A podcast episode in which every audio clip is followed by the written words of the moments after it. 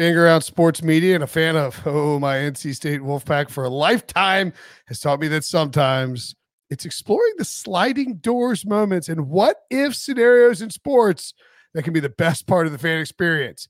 What if the Seahawks let Marshawn run to the 1-yard line with the Super Bowl on the line? Or could a coin flip have landed Magic in Chicago, Michael in L.A., and made Charles Barkley the first Black president?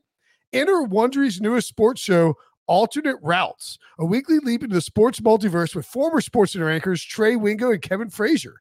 Each week on the podcast, Trey and Kevin will pry open the sliding doors of a different what-if moment from the world of sports. In these alternate sports realities, dynasties will fall, legacies will change forever, new goats will emerge.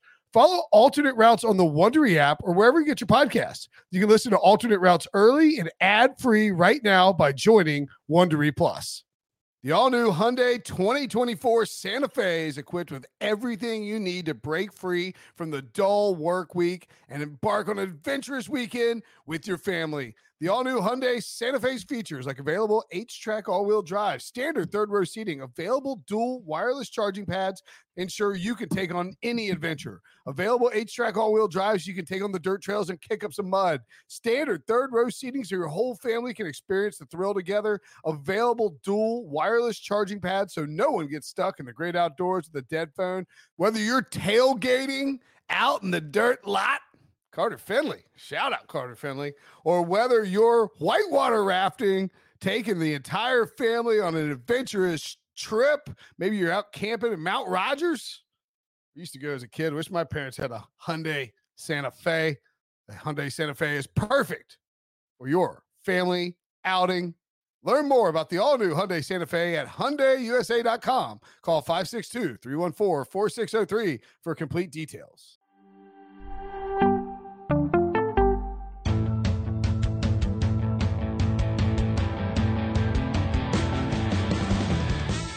Welcome to the Pick Six Podcast Thanksgiving edition. It's me, Ryan Wilson, and John Breach. And if you're watching on YouTube, he's wearing his Michael Scott telemarketing headset. And Will Brinson will be joining us soon from Parts Unknown. Breach, happy Thanksgiving. Thanks, Wilson. You know what's funny is I hung out with a toddler all day just to prepare to hang out with Brinson. And, of course, he's not here. So it's like, why did I even hang out with a toddler? It doesn't make any sense. So happy Thanksgiving to you. I like that you copied my Christmas tree look. It looks fantastic.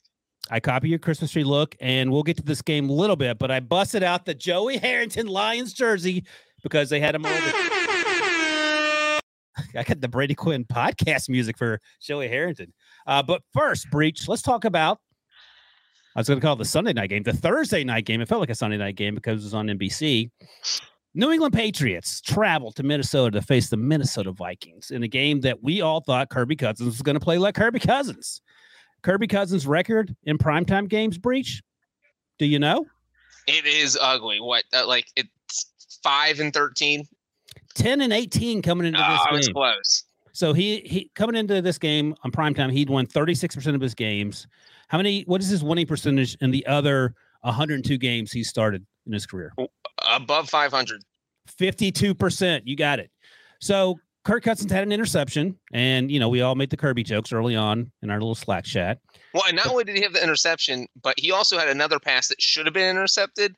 So yes, when we're talking about a guy who only threw 7 incompletions, 3 of those passes were just horrible primetime Kirk Cousins passes. They all came in the first half, and then it was just he looked like Tom Brady out there. Yes, absolutely. And it helped that he had Randy Moss playing with him and Justin Jefferson. Yes. And Brinson talks all the time about Tyreek Hill as a sleeper for MVP. How come we never brought up Justin Jefferson? Maybe we need to start because this was the quietest but also loudest 139-yard game where, jeez, you know, after the Bills game and he had this spectacular one-handed catch and he's making all these highlight reel plays. There wasn't like a highlight reel play, but just all these huge plays he kept making. And you know that Bill Belichick spent the entire probably 6 months when he knew they were playing the Vikings saying, we're going to stop Justin Jefferson. That's going to be the one guy that doesn't beat us. And then he does become the one guy that beats you. So that's why it was shocking because, you know, Belichick doesn't like to be beaten by a team's best player. Right. And if you're watching on YouTube, Billy just put up the graphic. Most receiving yards in the first 3 career seasons in NFL history. Number 1, Justin Jefferson. Number 2, Randy Moss. Number 3, Odell Beckham Jr. That's pretty elite company. And again, Justin Jefferson was the fifth wide receiver taken in that draft, just behind Jalen Reagor, who now returns kicks for the Vikings and actually had a reception. And I was telling Billy before the podcast started, I can't remember the last time that Jalen Reagor, I remember him having a catch before tonight. But huge game for Justin Jefferson. And Adam Gratz, who I used to work with at Fan House, I believe. We also had a Steelers blog for a little bit back in the day, like 12 years ago. He tweeted out, and I thought this was pretty funny. Justin Jefferson reminds him, and I can see it, of Antonio Brown, but without the 15 levels of crazy, just in terms of the clutchness. Every catch he had tonight felt like a contested catch, and he made it look easy. And I don't want to say he saved Kirk Cousins, because really good wide receivers make their quarterbacks look good. Kirk Cousins made a lot of good throws, but there were some jump balls that could have gone the other way, like perhaps the last play of the game for the Patriots, the next to last drive, I guess, when Nelson Aguilar couldn't come down with that sort of arm punt near the 3-yard line on 4th and 17 that Mac threw up. You felt like Justin Jefferson's probably catching that football. Does this game, Breach, say more about the Vikings, who got absolutely embarrassed last week, 40-3 at home, or more about a Patriots team that looks to be a lot better than they were, say, a month ago? I would say it says more about the Vikings, just because we saw what happened on Sunday. I mean, embarrassment is an understatement. They got de-pantsed, Ryan. They didn't have any pants on. And they go into this game, and you're also playing a tough defense. Look, it's hard enough to play a Patriots defense. It's hard enough to face Bill Belichick. But you're doing it only on 3 days preparation. You have to play the game 4 days later. And also, this Patriots team had not given up a touchdown in the month of November. So you're talking about part of that was their competition. They're playing the Colts, who have not been great on offense, the Jets, who have not been great on offense. But when you go more than half a month without giving up a touchdown in the NFL, that's impressive, no matter who it is. So to me, this really said the Vikings are nowhere as close. They just fell on their face Sunday. They just absolutely fell on their face. And I felt like this was a good redemption game. And if you're the Vikings, it kind of gives you that psychological boost of, all right, Kirk can win and play well in these big games. We can play well against these big defenses. And, you know, it's not great to give up 26 points to the Patriots. But I think if you're the Vikings, you walk out of this pretty happy and thinking that, all right, we're legit. You needed a win like this on your resume. Yeah, Brian J in the comments is usually in the comments, and he gets fired up when I don't give Kirk Cousins his due. Yeah, we'll see. I mean, take it easy on that. I understand you're a Vikings fan. You take these things personally. I get that. Just like Breach takes it personally when I make fun of the Bengals. That has come back to blow up in my face. But I will say this, to your point, Breach, I agree, because here's the thing. If you look at last week's game, 40-3 is an absolute depantsing. The week before, though, they went to Buffalo and won. And then you could make the case that that sort of sandwich game, if you will, the Cowboys was the aberration, because they just beat the Patriots, which is a good defensive football team. Offensively, they're certainly finding their way, which is a polite way to put it. But again, 2 weeks ago, they played about as well as they could have played and won on the road in a really tough game. So, yeah, I think this is the bounce back game they needed, because I think most of us thought that the Patriots would cover. I think all of us had them covering among the CBS Sports quote unquote experts at +2.5. I think a good number of us picked the Patriots to win, just because we didn't know which Vikings team was going to show up. And you mentioned not giving up a touchdown this month. You actually tweeted out, I don't know if you mentioned this also as part of your conversation. You tweeted this out a couple days ago. The defense is getting up a touchdown in the Patriots. Frank Reich was fired after facing the Patriots, and then Zach Wilson was benched after facing the Patriots. So Kirk Cousins, primetime Kirk Cousins, broke the curse. Otherwise, he was going to get benched for I don't know who the backup quarterback is. Kellen Mond's gone. But, all right, so what about New England? Because another fun fact for the Patriots is that coming into this game, Matt Judon had 13 sacks. Do you know which team also has just as many sacks as that? The Vikings? No, the Raiders. It'll make sense when I say it. Like, that's how bad the Raiders have been. So coming into this week, Matt Judon and the Las Vegas Raiders had exactly the same number of sacks. Judon didn't have a sack tonight, so he stays at 13. In fact, Kirby was not sacked once. Is that right? No, he was sacked once by Josh Uche. That's right. Josh Uche almost, dislodged his head from his body. Happy Thanksgiving, Brinson. What's up, Brinson? Happy Thanksgiving. Man, I tell you what, when you when you live in this blue collar farm like this, it's difficult sometimes to get the Wi-Fi going. So I'll ask you, Brinson. You're only 7 minutes late. That's early for you. What are your thoughts on the Patriots. Well, hold on. Before Brinson gives his thoughts, because I was actually going to start the podcast by bashing the Patriots special teams as the special teams guy, because to me, that's what cost them the game. I know I should have played, so I hate to do this, but Wilson, do you remember the time that Breach did the podcast from the really long tunnel? Yeah. He's wearing a telemarketer headset right now. I love it. I made the Michael Scott telemarketing joke at the end. Well, and I was saying the last time I wore this headset was when I talked to you guys from the Super Bowl. Oh, that's right. Oh, you wore it out in the stadium parking lot? No, I was actually still in the stadium, still in the concourse. Yeah, but actually, let's talk about that in the Breach. That's important, because you can see, and I want to give a lot of credit to Trico, always does a good job. But actually, Jason Garrett and Tony Dungy, I like those guys together. I mean, they're both incredibly smart. They're not over the top saying stupid stuff. They're actually saying insightful things. And they're both coaches, one on defense, one on offense, when they were the OCs and DCs respectively. So that was actually interesting. But I had no idea Tony Dungy actually played for Bill Belichick. We'll send him the host spot. Let him host. He's no, it's fine. Right. Well, on holidays, definitely, because he will show up ready to host on a holiday. So, Brinson, he can be the. That's right. That's my idea. I think maybe the. Oh, I like that. I actually thought Garrett and Dungy were. I kept getting thrown off by it because Tarico was with them, but I thought they were pretty good. Yeah, I agree. I thought they were insightful, and I like Jason Garrett a lot more when he's not on the sidelines clapping. But I was going to say that Tony Dungy was played for Bill Belichick in New York when Belichick was a special teams coordinator, and he kept reiterating just how mad Belichick was going to be if he wasn't currently mad on the sidelines with all the the stupid plays. There was the running into the kicker. Well, hold on, let me go into this. So right, this is a team that literally won a game on.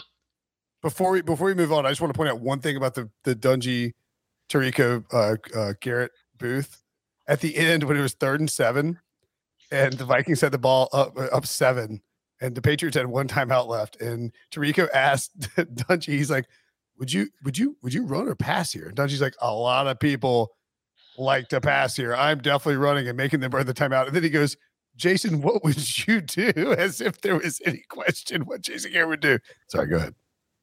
Yeah, I mean, I think it was 3rd and 9 in that situation, and maybe if it's like 3rd and 2 or 3rd and 3, you think about throwing the ball because you get the first down, the game's over. But anyway, look, we know that Belichick is all about the special teams. This team literally won a game because of their special teams on Sunday. I'm sure he's going to cut Michael Palardy sometime in the next 10 days because he was so upset. But look, what happened. Let me ask you that, Breach. Let me ask you that, because I was thinking about Palardy because Jake, what's the? Well, let me go through this list of everything that went wrong real quick, all right, and I'll end with Palardy. So you have the kickoff return for a touchdown, which is just total coverage disaster. You can't let that happen, especially after a team. Mac Jones just took you down. You take a 23-16 lead. Oh, that lead's gone 30 seconds later because kickoff return for a touchdown. Then you have the running into a kicker that you had just started to mention. That was on a 4th and 3. The Vikings were punting. The Patriots had forced a 3-and-out. Nope. You get the 5-yard penalty, which, it was good on the refs not to call the roughing the kicker because it definitely wasn't roughing, but it does feel like 5 yards was probably correct. That gives the Vikings the first down. They go down and score a touchdown. Then we have Michael Palardy with a 29-yard punt and a 36-yard punt in this game, both not in great situations. Jake Bailey's on injured reserve. What a disaster. And then at the end of the game, look, I know Marcus Jones wants to be the hero again, but you do not catch the punt on the 1-yard line. You let it bounce because there was a 95% chance that thing is going to bounce in the end zone. It runs less time off the clock, and you get the ball at the 20-yard line. So you get more yardage and run off less time, which is a good thing, Marcus Jones. So the special teams disaster for the Patriots. Okay, no Marcus Jones comment because you're exactly right. What do you say if you're Kyle Duggar and you're in the meeting on whenever they meet Saturday, and you say, "Listen, Coach Belichick, that guy for the Vikings' hand was holding me. I couldn't set the edge." What do you say to that, Breach? Well, I think that the Patriots aren't going to complain to the NFL because they're like, we got away with a block in the back on Sunday, so what goes around comes around. But it looked like he got held, and they probably should have called the penalty. But again, if anyone knows that you're going to miss calls on returns, it is the Patriots because it just happened 4 days ago, even if the NFL says it wasn't a block on the back. So iffy calls happen in the NFL all the time. I don't think you can pin it on that. But I don't think Duggar's going to get like a D minus for his grade on that play because the coaches will say, yeah, you did get held. And so he'll be the only player who doesn't get cut from the kickoff return team. And I don't know if you were listening with the volume on because you were, you know, with your family and stuff. But Dungy did say in those meetings, Belichick is going to say it doesn't matter. It doesn't matter if you got hold. You still cannot give up the edge there. So to your point, that's not going to matter. Go ahead, Brinson. I was going to say that I don't know that Belichick is going to be too mad at Mr. Jones, if only because he did house that punt return against the Jets. I bet he will be extremely angry with Mr. Jones. Will be pissed. Yeah. And he'll be angry with the other Mac Jones for all the stupid sacks he took late in the game. We can talk about it in a second. All right, Breach, the other point I want to make. So Palardy is replacing Jake Bailey, I believe, who's out with an injury. I think that's the punter's name. I can't believe Belichick just didn't lose his mind over there after the second incredibly crappy punt. How is a professional athlete whose job it is to kick a football, kick two terrible shanks? Like, how does that happen? I mean, the last punt was just a choke job. A punt is just, especially indoors. So like, it's all about your drop. You want your drop to be identical all the time. And if you're outdoors, it's windy, it might move it a half inch, which can keep it from hitting the sweet spot on your foot. But indoors, there are no issues. It is completely your fault. There's no one else to blame. You just made a horrible punt, and man, this is going to be a horrible, horrible flight home for Michael Palardy. So Breach's point there, but that's the only time I ever like thought Breach is like the sweet spot. You want your drop to be identical. It makes you do think Breach could punt a ball a long way. I think they should have gone to that 4th and 1 when they punted. And I know that's sort of like hindsight based, but I mean, my dad and my brother were watching here at my parents' house, and we're like, they're going. We're like, yeah, of course they're going. You got to go. It's 4th and 1. And it's just, you're a power run team. You know, it's like the whole way that Belichick's built this squad is based on, you know, being able to pick up that 1 yard and don't punt it. I don't know. The Vikings have been moving the ball. They've been, you know, scoring. Like Justin Jefferson was carving them up. I think you go there on 4th and 1. I think that was a mistake by Belichick. So here's the thing, and don't look because I'm surprised now that I looked. They are a power running team. I agree. Running is very important to what they do. They made Dungy angry that they weren't running as much as you get angry. Damien Harris was out midway through the second half, I think, with a leg injury. What was Ramondre Stevenson's final rush line? Ooh. Just I know this one. Well, don't tell me. It was over 5 yards to carry. Billy, did you just cut us off? Cut all three of us off after saying don't cut each other off? He was betting the I won't tell you what number he bet, but just watching that game, what do you think he did? I will tell you, I don't have any windows open, so I have no idea. I would say 17 carries and 65 yards. Do you know, Breach? Nah, I just know it was over 5 yards per carry. I don't remember what the numbers were. So going forward on 4th down, I still think they should have done it, but this informed Belichick's decision.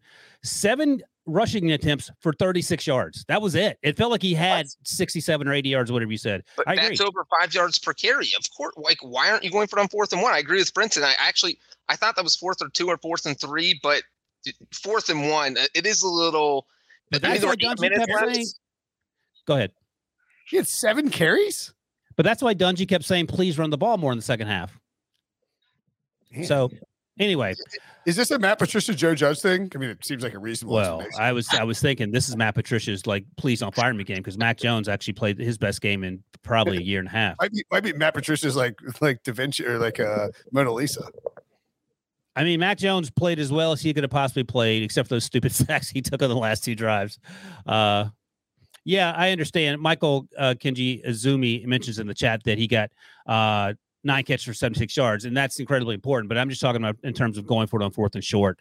So you're saying Mac Jones was awesome except for in crunch time?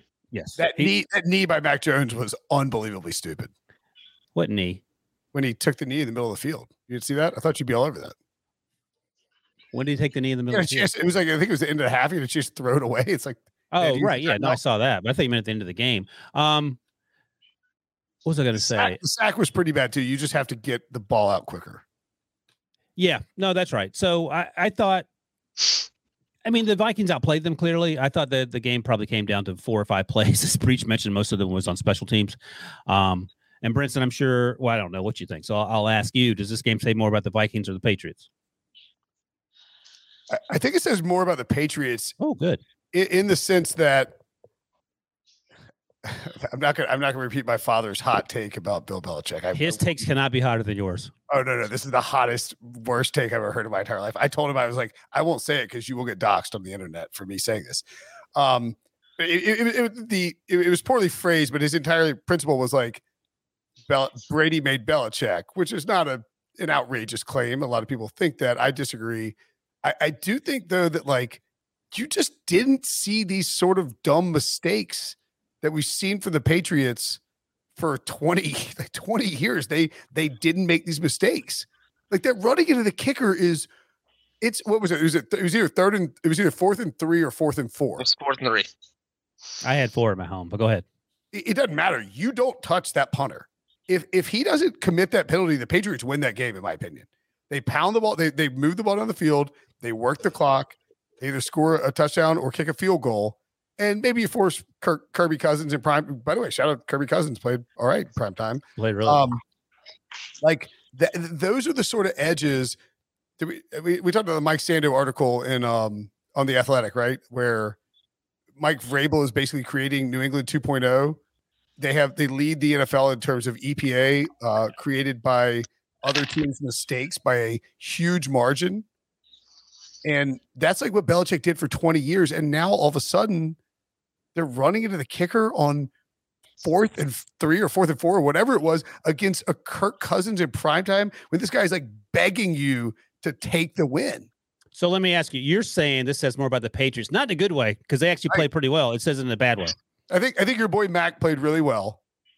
And like, I think if you're a Patriots fan, you can, if you want to do the silver lining thing, if you want to be an optimist, you can say, okay, that sucked to lose that game. We're on the road against a team with a really good record, a team that's clearly a playoff. They're a Super Bowl contender. Mm-hmm. We lost. We made a bunch of dumbass penalties. But Mac at least played pretty well, and I feel better about that. But like Belichick's entire Patriots dynasty is built on two things: Tom Brady and Belichick grinding every edge possible. And it felt like the Patriots were your average NFL team tonight in terms of making mistakes. Now, I'm not saying that's who they are now. I just sort of wonder if, like, I mean, you just don't see this many mistakes from a Patriots team. No, that's true. It was very bizarre to see those. And one of the sacks in Mac Jones' defense, I think it was a sack. It was when Trent Brown tried to cut Danielle Hunter on that 3rd and long play. You're like, and Tony Dungy's like, why would you cut him on a long play and just get your quarterback absolutely demolished?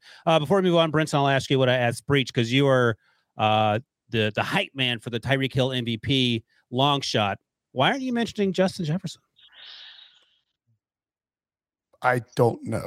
That's what Breach said. I mean, that's a great point. It's a fantastic point. Justin Jefferson is, I don't know. I think me and my dad and brother used some form of uneffing believable at least 32 times during this game to describe Justin Jefferson. He is effing ridiculous. Like, and Kirk Cousins made some good throws, but Justin Jefferson is just am I too old to say he's a dog? We can all say he's like, that dude is a dog. Like, he is a damn dog. He's the best wide receiver in football. No, you're not getting an argument from me. And I mean, man, if the Vikings got the 1 seed in the NFC. Oh boy, here we go. Now we're getting crazy. I don't want, look, I'm scared to load up a second tab right now, honestly. What happens to the run of the Cowboys though? No, I'm saying, what are Justin Jefferson's MVP odds? Oh, I'll look him up. Or offensive player of the year odds. Because he has a very Jamar Chase 2021 vibe in the sense that he's right there. People are, everyone loves Justin Jefferson. If he like popped off for some massive like week 16 game and the Vikings stole the number 1 seed, I think MVP is probably too far but let's talk himself into anything. Let's say that the Titans are the 1 seed in the AFC and the Vikings are the 1 seed in the NFC. And Derrick Henry had like it. I mean, did we ever have a discussion about like the MVP has come from the 1 seed the last several years? Yeah, no. Breach says they win they have to win their division. I don't think they're the number 1 seed. The number 1 seed, Breach? No, just won their most MVP winners come from a division winner. Right. But you know what I'm saying? Like if it's like, if non-Mahomes, non-Bills are the one seed in the AFC, and like the Bills and Chiefs stumble, and again, it's a long shot. You're probably getting pretty good odds. He's a wide receiver. And the Vikings have the best record in football. I'm telling you, like, I'll tell you something. Pete Briscoe will never, ever in his freaking life cast an MVP vote for Kirk Cousins. Nor should he. But let me ask you guys this. Do you remember the last time a wide receiver won NFL MVP? Can you name it? Was it Randy Moss never won it, right? No, it's like, is it before the kicker who won it? It is before never, because it has never happened. A receiver has never won MVP. Well, I mean, it makes sense if you think about it. Like a quarterback is throwing to the receiver, so the stats correlate. And everyone wants to vote for a quarterback over a receiver. All right, they don't have the odds up, so we'll circle back to that. Tyreek Hill was at plus 8,000 going into Week 12, so you can assume Jefferson was bigger than that because he was not listed on the list I had heading into Week 12. Is it 80 to 1 or 80 to 1, plus, right? Yeah, 80 to 1, 80. Plus 8,000. I would take Jefferson anything over 50 to 1, honestly. That's a great point. A great question by y'all. All right. So you want to do Bills Lions or Giants Cowboys? Breach. Let's take a break first, I think. All right, let's do that, and then Brinson will tell us what game we're going to next. Shots. Robert Half research indicates 9 out of 10 hiring managers are having difficulty hiring. If you have open roles, chances are you're feeling this too. That's why you need Robert Half. Our specialized recruiting professionals engage with our proprietary AI to connect businesses of all sizes with highly skilled talent in finance and accounting, technology, marketing and creative, legal, and administrative and customer support. At Robert Half, we know talent. Visit roberthalf.com today. If you want to win your fantasy football league, it starts right now. The offseason is the best time to get ahead of the competition. We'll help you win your league on the Fantasy Football Today podcast, part of CBS Sports Podcast Network.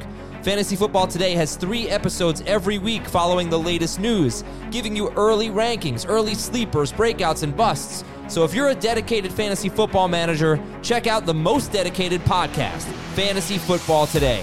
Download and follow on Apple Podcasts, Spotify, and anywhere podcasts are found. All right, Brinson, where are we going? I don't know. Dealer's Choice. You're hosting. God, this is much more fun. Let's do it for my guy, Joey Harrington. Let's go to the early game. Why do you have that jersey? I was telling Billy and Breach earlier, I was rummaging around in my closet looking for something. I said, oh, I have this Joey Harrington jersey. I got at TJ Maxx 15 years ago for $5.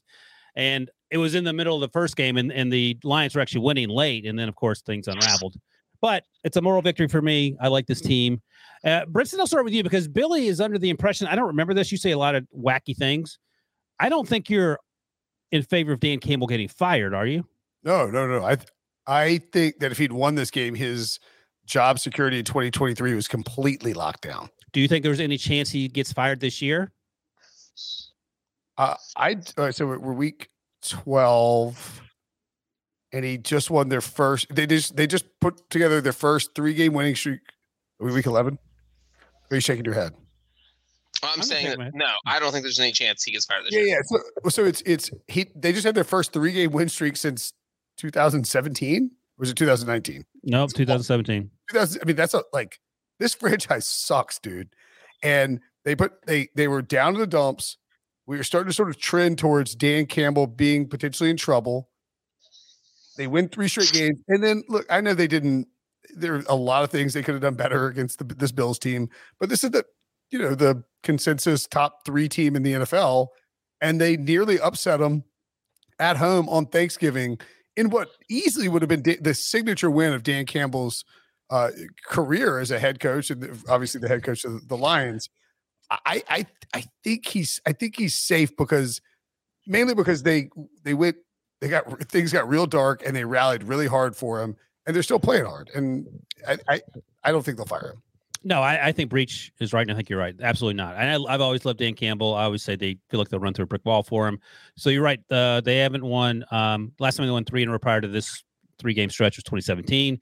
The last time they won 4 in a row was 2015. The last time they won on Thanksgiving was 2016. And Breach, you're going to remember stuff like this. I'm not. Going into last year's Thanksgiving game, what was the Lions' record? not good. 1-10 9-1. You're close. Oh no. So by the way, shout out to my Uncle Mills, who like every year at Thanksgiving he's like, I tell you what, buddy, you never bet against the Lions on Thanksgiving. I'm like, I think you do, like every year, Mills. That's all you do, Uncle Mills. Our buddy Joe Musso in the chat says, let's get what we're thankful for going in the chat. I'm thankful for Brinson showing up at all. I'll just say that. I am thankful for Ryan's Joey Harrington jersey. I'm actually ashamed I don't have one. We should all have one. So, Breach, how are we to feel about Josh Allen? Because he threw another red zone interception. Josh Allen looks like he's playing injured. Like, I don't think there's any other way to look at this. I mean, he was completely inaccurate. At one point in this game, he was, I think, 14 for 34. He was under 50%. And even though he ended up creeping up over it, and it was, again, I'll go back to the Carson Palmer thing where not just the velocity, but he said every 2 or 3 throws, he just couldn't put it where he wanted to with the UCL injury. And that's what it looks like with Josh Allen, where he just can't put it where he wants to. But then you see the perfect he throws it on a rope at the end of the game to Stephon Diggs. You're thinking there's no way this guy's injured when he made that pass to Diggs for 36 yards that put them set up the game-winning field goal. That throw was a laser. And you're thinking, okay, that's the Josh Allen that guy is completing 65% of his passes and is in the running for MVP. But he just missed so many perplexing throws today. That, my God, it was just, you know, that thing's got to heal. And if it doesn't, if this is the Josh Allen that the Bills are going to have for the rest of the season, and this elbow is going to take an off season to fully heal, I don't know that I wouldn't pick the Bills to win the Super Bowl if he's playing injured the rest of the year, because it doesn't have time to heal. So, Breach, I think, and like, I think I've said this like the last couple of weeks, and like I didn't, or I asked this maybe, is like, can Josh Allen take time off and help his elbow heal? Or is this a situation where he has to play until he can't play and then he has to have surgery? Because this is it, Brinson. He has 10 days off. He's got to heal right now. No, but I think now I'm starting to think it's the latter, because the Bills have had a chance to sit him and rest him. So I think at this point it's either he's refusing to do it, or they know that the only option to solve the elbow injury is surgery, and if he has surgery, his season is likely over, because you're not having surgery on your elbow, you know, throwing elbow and then coming back, you know, by the playoffs. And it makes more sense given the state of the NFL, the parity that we've got this year, the Bills roster, how, you know, their chances to win the Super Bowl. I think he's just fighting through it, and I would bet, I would put the odds of Josh Allen having. Like the second the Bills are eliminated from their season's over, him, like the Bills announcing he's having surgery on his elbow at like minus 3,000. I am not a doctor, but I think if you have surgery on your UCL, it usually has to be Tommy John surgery. So it's a pretty serious operation. So it also just could be that the Bills are saying, all right, we have Josh Allen at 88% for the rest of the season. And Josh Allen at 88% is better than Case Keenum at 100%. So we're rolling with Josh Allen, and that's it. I agree with that. I think it's probably more like 71. Oh, 71's a better, 70, somewhere in the 70s. But like, I mean, you know what I'm saying? Like, I think it's got to be the case of they know it's either the only way to fix the elbow is surgery, and his season's done, and their season is done, or you just play through it and hope he can. You hope you get lucky and you can steal some games. And he's an insane athlete to be doing this with like a UCL injury, and he's just whipping balls still. Now they're not all accurate, but he's still making great throws. I agree with you though. I would not want to bet on, like, if anyone who's listening to this is thinking about betting Josh Allen MVP or Bills to win the Super Bowl, I would caution you not to do either of those things. Yeah. Musso in the chat, he's clearly a few red wine. Few glasses of red wine in. He's thankful. Never heard of him. He said he's thankful for Toradol when talking about Josh Allen, which I thought was actually pretty funny. But I'll just stick to my original analogy last week because it's so good. I only come with these once in a lifetime. The car in the middle of the desert and the engine light comes on. You got to keep driving. I mean, there's no other other alternative. Unless, I mean, the car you pass is the Case Keenum mobile. You're like, you know what? I'll just take my chances and floor this thing. What do you guys know? You got a Ferrari with an engine light. You're like, do I want to jump in that Hyundai with three wheels? I don't think so. No. And wait, as one of our Scott Murphy in the chat points out, the Bills play next Thursday. He gets a 10-day break after that, but he does have a 10-day break coming, which will be vital as far as his elbow getting better. Because if it doesn't get better in that 10-day break, that's when you're like, oh God, what do we do? We're riding this injured quarterback for the rest of the season. But by the way, I've been ordered by HR that I am not allowed to read the chat anymore because they like I went to them as like Joe Musso is a problem. He like won't stop like coming in the chat and just harassing me. And they're like, listen, you just have to turn off the chat. So if I'm not reading your comments, don't be offended. I will still say my same stupid stuff. But it's a Musso thing. Yeah, no, I think they actually appreciate it. No offense. So, Brinson, do you know who the Bills' leading rusher is for the season? Yeah. Didn't we talk about this on Sunday? I don't know. Maybe. I think it's Josh Allen. Do you know who the Bills' leading rusher was on Thanksgiving Day? I was based on the final like couple of series play calls. I would guess it was probably Josh Allen. So this may be his role. He's doing this throughout the year when his elbow was fine, but maybe that's more the plan. He continues to take these huge hits unnecessarily. What's wrong? Well, no, I was going to say that like the Lions kicked that 51-yard field goal, and then the Bills had 23 seconds, which was it's kind of interesting because it's like, oh, this feels a little bit like that Chiefs game. Like, can you go get this field goal?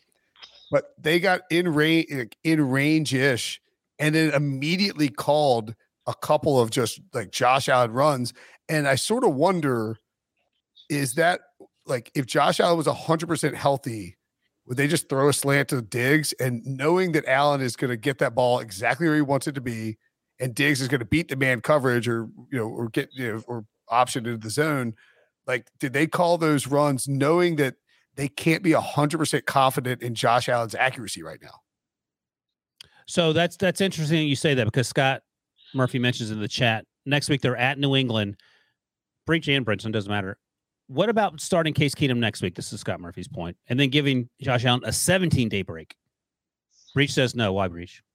I say no because have you seen the standings? This is I have. Yes. You are in a tight division race. You can't afford any division losses. Josh Allen gives you your best chance to win.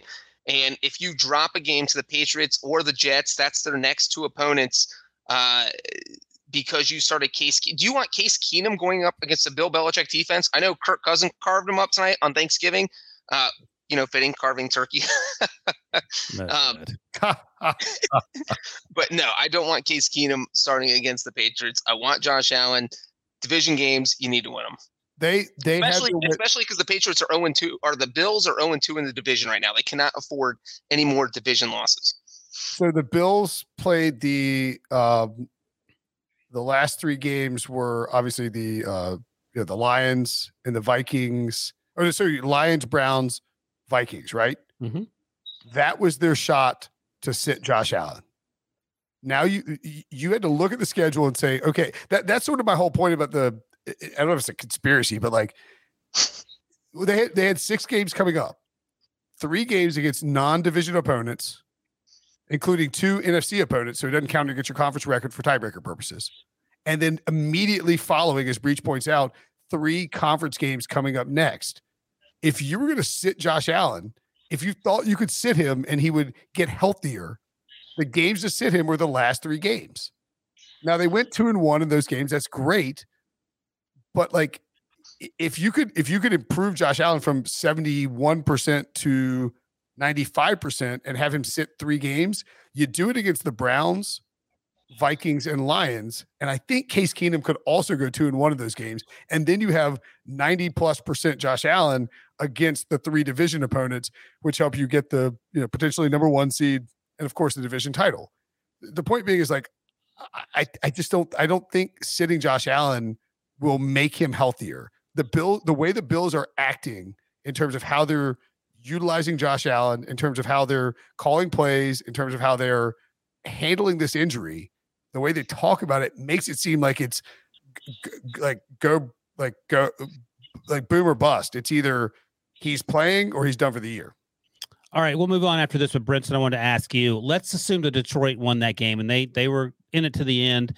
There's some special teams miscues. Maybe Breach wants to talk about that. Maybe he doesn't. We'll find out in a second. But let's assume they won and go to 5-6. Then they're only behind Washington, who's at number 8, and they're tied with the Falcons, who are number 9. The Falcons, I mean, the Lions would be, what's the percentage chance that they're making the playoffs? I would be doing like a huge hype thing about Dan Campbell and Jared Goff and Amon-Ra St. Brown. I mean, like, yeah, like I would be hyping the Lions as a playoff team if they'd won that game. Breach, are the Lions better than the Falcons, who are 5-6 and currently the 9th seed? I would say yes, because the Lions were arguably just as good as the Bills today. I mean, they lost this game because of a couple stupid mistakes. I mean, look, I know we hear Jason Garrett, the classic, hey, I'm going to run the ball on 3rd and 15 for my own 3 because I just want to play it safe and punt the ball. Well, now we know why that happens, because you don't want to get safetied, which is when this game really turned. Because, the Bills on that first drive of the third quarter, they were driving down. They score a touchdown and go up 24-14. It's probably all over. But Josh Allen throws, he's still having those red zone troubles we were talking about, throws that pick. Lions get the ball. Jared Goff takes that safety on. It's 3rd and 15. Just run. Like, there's no reason to get crazy here from your own 3-yard line, because that a sack is absolutely a possibility there. And then their next possession after that, poor Michael Badgley indoors misses a 29-yard field goal. So you're talking about when you're Dan Campbell or you're the Lions coaching staff going through what went wrong in a game you lost by 3 points. The one play you're going to circle is the 29-yard field goal that your kicker missed, which is, by the way, based on research, only the fifth time that in the past 5 years that a kicker has missed a field goal indoors from inside 30 yards. So okay. Not good. Serious. I mean, like, I don't want you to answer. Don't give us this, like, okay, actually, I'm going to say two things here. One, I missed the safety because I was hanging out with my cousin Cameron. Cameron's awesome. She's out here. We're hanging out, and hey buddy, I took it easy today. Actually, her friend Brandon, who's a podcast listener, shout out Brandon. She FaceTimed him, and he had a fantasy football question for me. I probably gave him a terrible answer. But then, did you know the star Michael Badgley? No, yeah, he's like, how many? He's like, do you think Michael Badgley would make this field goal? I was like, obviously. No, he's like, should I trade George Kittle for Josh Jacobs? And I said no. Anywho, if Breach, don't give me your blustery, I'm an athlete, but we know you're not answer. You get 100 kicks at a 29-yard field goal. How many are you making? Me? You right now? Me personally? Yeah, 29 yards is not long. You sound like B-Mac. You sound terrified. 80 or 85. How many? 80 or 85. And an NFL kicker is making 95. Probably 100. Well, I would say not probably 100. Justin Tucker's making 100 of them. Well, yeah, I would just say Michael Badgley's probably not making 100 because of today. Well, because he just missed one. Most NFL kickers, there's only been, I think, 14 missed field goals from inside 30 over the past 3 years. It is very difficult to miss from inside 30. Breach, is it safe to say that a 29-yarder is literally a layup? It's a yes, very similar to a layup. It's a 20. I mean, that's. I feel like if you told me you win $1 million if you make a 29-yarder, I'm making that. Well, someone should have told Michael Badgley that. He is the money badger. Yeah, that's the thing. You can't get those names in your kicker because it always comes back to bite you. Don't hype yourself up. It's like you can't be doing the. Has anybody ever done the money sign as like a professional athlete? Him and Johnny Manziel are fighting over the trademark that's worthless now. Yeah. It's failed everyone. It is like The Ring, where you watch the video, except you do the money sign. The Ring. You're done. All right. Let's move on to the middle game. The Cowboys. Yeah, hosted the Giants. And, I have a question about the Giants, but, they don't like us when we start. They don't like it when we start with the losing team. So let's start with the winning team. Brinson, 2 weeks ago, somehow this team loses to the Packers in Green Bay against a terrible offense and Aaron Rodgers. Last week, they dropped a 40-burger on the Vikings. This week, they handled their business, even though Dak had 2 first quarter interceptions. Are the Giants the best team in the NFC? I think you mean the Cowboys. Sorry, yes. I was hoping you were going to set it up differently because I had like a kind of a hot takey thing. Well, just do what you always do. Just answer whatever question you want to be asked. That is, somebody needs to put that on my tombstone. I was just going to say that I have the Eagles winning the NFC before the season. I don't know if you know that. Heard about it. But I think if you asked me to pick Eagles, Cowboys, neutral field. Oh, boy. Oh, yeah. Billy, you're not allowed to jump at the stream. Don't bother. Eagles didn't play. You, Billy. Let's get Billy muted. We don't have that. Unfortunately, Billy has all the power here. That's for the best. Right. Yep. No, is it? I think I would take the Cowboys. Dak had some really – some of the – like when he finished with 2 or 3 picks. 2, right? 2, yep. Yeah. The second one was – it was like a kind of a toss-up, and CeeDee Lamb popped it up. And yeah. The first one was a bad throw. It was not great, yeah. It got jumped. But, like, man, the Cowboys, if – Micah Parsons is a freaking animal. The Cowboys are just playing great across the board. My only 2 hang-ups on the Cowboys – like picking, like saying that they would win the Super Bowl or could like make a deep run are 1, Mike McCarthy in playoff games, and 2, Jerry Jones did sell his soul in 1996, and that's kind of hard to come back from. So, Breach, I'll mention this Micah Parsons fun fact, and then you can add your 2 cents. Micah Parsons, according to NFL research, is the 3rd player to have 12 plus sacks in each of his first 2 seasons since individual sacks were first recorded in 1982. You get first guess at who the other 2 are. One's easy, one's impossible. Lawrence Taylor. Wait, how many sacks? 12 plus, first 2 seasons. Lawrence Taylor. No, miraculously enough. Reggie White. Reggie White is the layup. The other one was a part-time player his rookie season. Did sacks come after Lawrence Taylor started? 82. So I think Lawrence was 80. He's at UNC at 80, I think. Yeah, that makes sense. So the other one was drafted in the late aughts. I'll give you that. That was a year, and let's see if we can get it. 2000, I think he was drafted 2009. Wasn't a starter as a rookie, but had a ton of sacks, obviously, because he's on this list. And had off-field issues. Aldon Smith. You got it. I mean, that's a pretty tight squad to be associated with in terms of. I mean, Aldon Smith is, on great. Probably a Hall of Famer if he didn't have the off-field stuff. Well, you put everyone in the Hall, but he had a great start to his career. I agree with that part of it. Breach, any thoughts on the Cowboys in terms of they're obviously going in the right direction? What up, Mike McCarthy? Is he doing things better, worse, the same? What do you like about the team? Here's what I'm going to say about this game is that if the Cowboys would have lost, that would have been embarrassing. This was in Dallas because all their Thanksgiving games are. But the Giants were so injured that the fact that the Giants looked like the better team in the first half was somewhat surprising, and to Brian Daboll's credit, that I did not expect the Giants to have any chance to be in this game. I thought it was going to be a blowout. You have everyone injured. All you have is Saquon Barkley. Give him the ball and pray that Daniel Jones can make some smart plays. And the fact that this team was leading 13-7, so I really thought this game said more about the Giants and about their coaching staff and preparing them, and that the Giants could actually be good. I didn't really take anything away from the Cowboys because, like you said, Dak threw in 2 interceptions. They were playing a team they should have beaten based on the state of the Giants. So the Cowboys did what they should have done, which was win the game. So this really was more, are the Giants good? And so this actually made me feel better about the Giants, even though they lost. Wow. And so, listen, Billy, the YouTube chat is not your place to, talk some. Billy, I thought you weren't looking at the chats. I'm not. He posted on the stream. Oh, I see. The Giant. I think that's a great point by Breach. The comp I've been trying to make. What? Given Breach's due, he finally made a good point. Go ahead. I think it's the first time in 6 years. Friends. Yep. I've been friends for a long time. But that's a good drop. I think that. The point I've been trying to make about the Giants is, you remember when we had this, I can't remember what his name is, but he's a 4th guy on this podcast. He used to Spanky. Who? Yeah, whatever his name is. Spanky Wankman.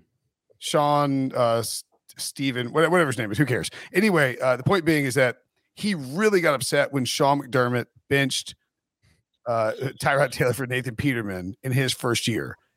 That Bills team made the playoffs like totally inexplicably. It was like based on all smoke and mirrors and coaching.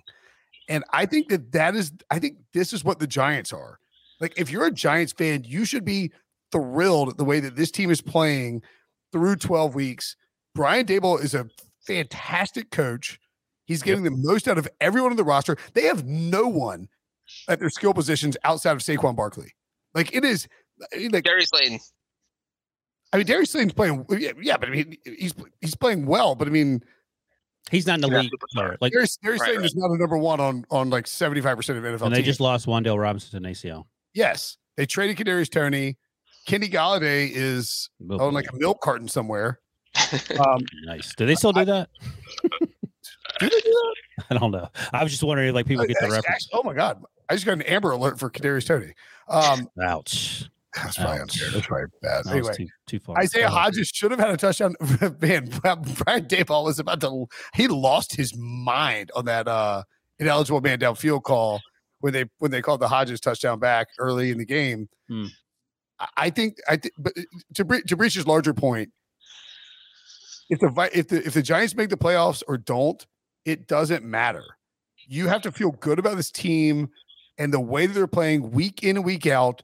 And the way that you get a coaching advantage from having Daboll on the sidelines, and like, I mean, remember, we're not even 12 months removed from Joe Judge calling a quarterback sneak on 3rd and 1 in a season where they had like 3 wins and they're on their 3rd quarterback is the ultimate give up move. And Daboll's out here like laying it on the line with onions and going for it on 4th downs where like, I think if you have a coach who clearly gets it, and you have a GM who knows how to build a roster, I feel really good about things as a fan, even if you have questions at like wide receiver, huge questions, quarterback, tons of questions, running back, you have contract questions all over the defense. They're dealing with tons of injuries, and they still went to Dallas against a white-hot Cowboys team and like had them kind of on the ropes except for a couple of bad breaks.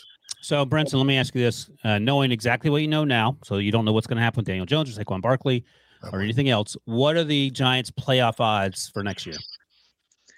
Do you want percentage or you want me to give you the whatever, yes, no? Whatever you prefer. Right, I'll do okay, so Philly, Dallas are both good. I would say as you think about it, this team is basically, to your point, I think is what you're saying. They're actually playing for next year, but they're just sort of crushing it in the meantime. The Commanders might go on trade for Aaron Rodgers. That would make them worse. That feels unlikely. Sorry. Oh! This is a Heineke stand podcast. I love Heineke. I had a couple like my family members here today who were like Panthers fans are like. They're like, what's the deal with Tepper? I was like, you know, Carson Wentz told the Panthers no. They're like, what? Like, it's like, yeah, it's pretty bad. As for the Giants, I think they are probably coming into the season or coming into the preseason.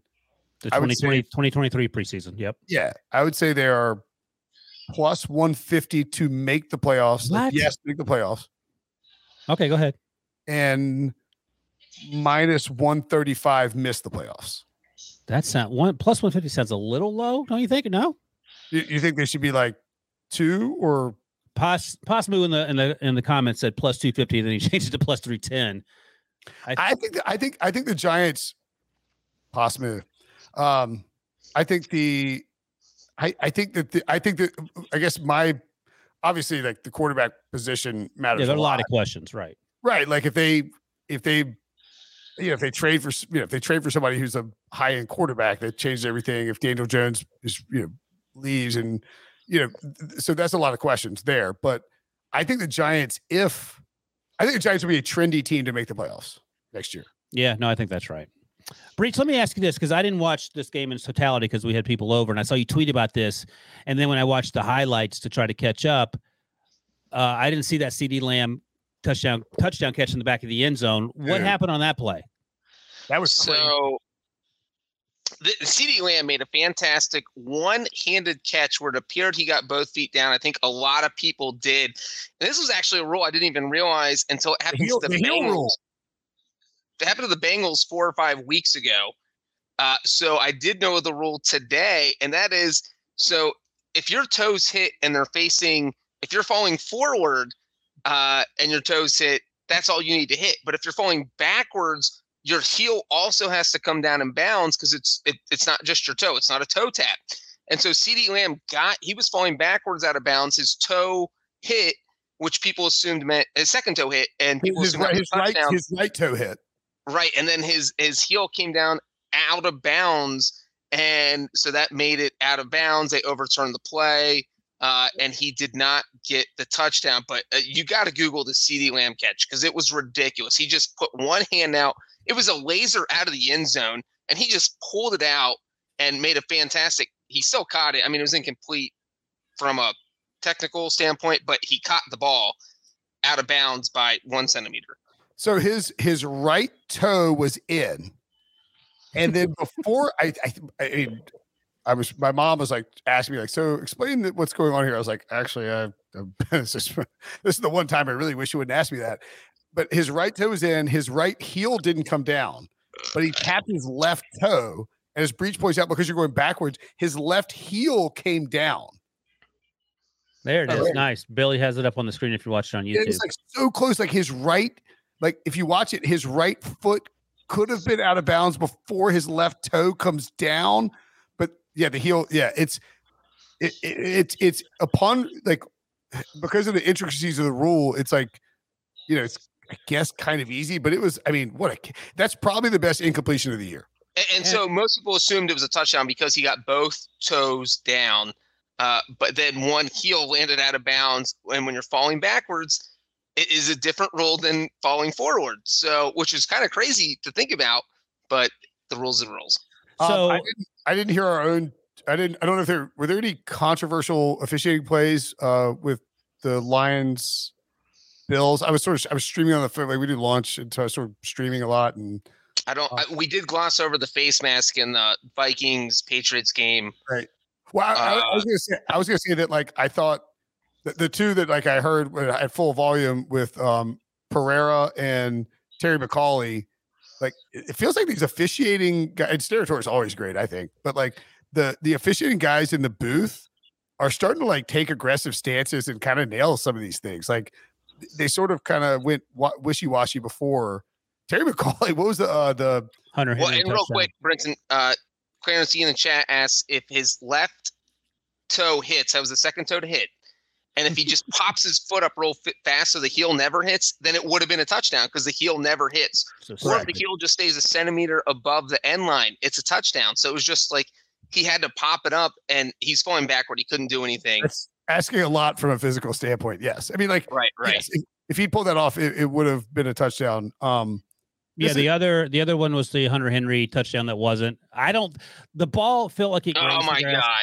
And we don't have to get stuck on this because we need to wrap, but, that felt like, and Terry McCauley got it right off the bat. It just, to me, looked like he had the hand underneath it. The ball moved. And to your point, Brinson, you made this point at the time, worst case, it's first and goal of the 1 yard line.